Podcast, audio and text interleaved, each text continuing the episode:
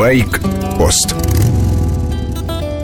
Так и продолжаем с сыном, каждый за своим делом. Семилетний Андрей выбирает какой-то конструктор Лего. Я на своем ноутбуке листаю интернет в поисках подходящего мотоцикла. И каждый из нас снижает критерии в соответствии с возможностями. Сейчас ищу новый мотик как минимум 100-110 сил по мощности и значительно дешевле миллиона рублей. Всерьез рассматривал Yamaha FZ1S, ту, что с обтекателем. 150 лошадей не шутка, достаточно высокий руль, весит немного и стоит относительно разумно, чуть больше 750 тысяч. Но именно эта модель не поставляется с АБС. На ней нет даже никаких электронных помощников. При такой энерговооруженности ездить надо очень осторожно. Я сразу вспомнил наши групповые поездки, крымские серпантины, стало привычкой оттормаживаться перед поворотом решительно, до приятной вибрации на рычагах. Так дает себя знать АБС, когда срабатывает. Ездить без нее отвык, развратился. Так можно и улететь с дороги.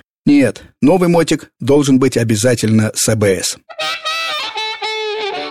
Если согласиться на 115 сил, верный претендент Yamaha MT-09 Tracer заявлен как универсальный боец. Можно прицепить боковые кофры. Современный набор электроники. Кроме ABS, Traction Control с разными предустановками.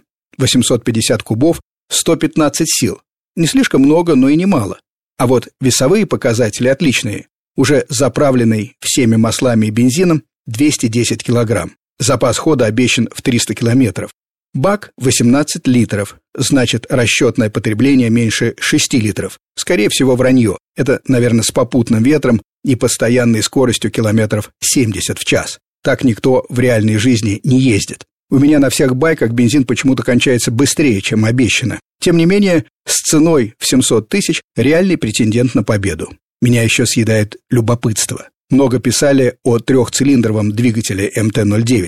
Вообще-то три цилиндра всегда считались коньком британских производителей. И вдруг Yamaha с чистого листа спроектировала свой трехцилиндровый двигатель. Интересно попробовать. А если в марте окажется, что и 700 тысяч не потяну?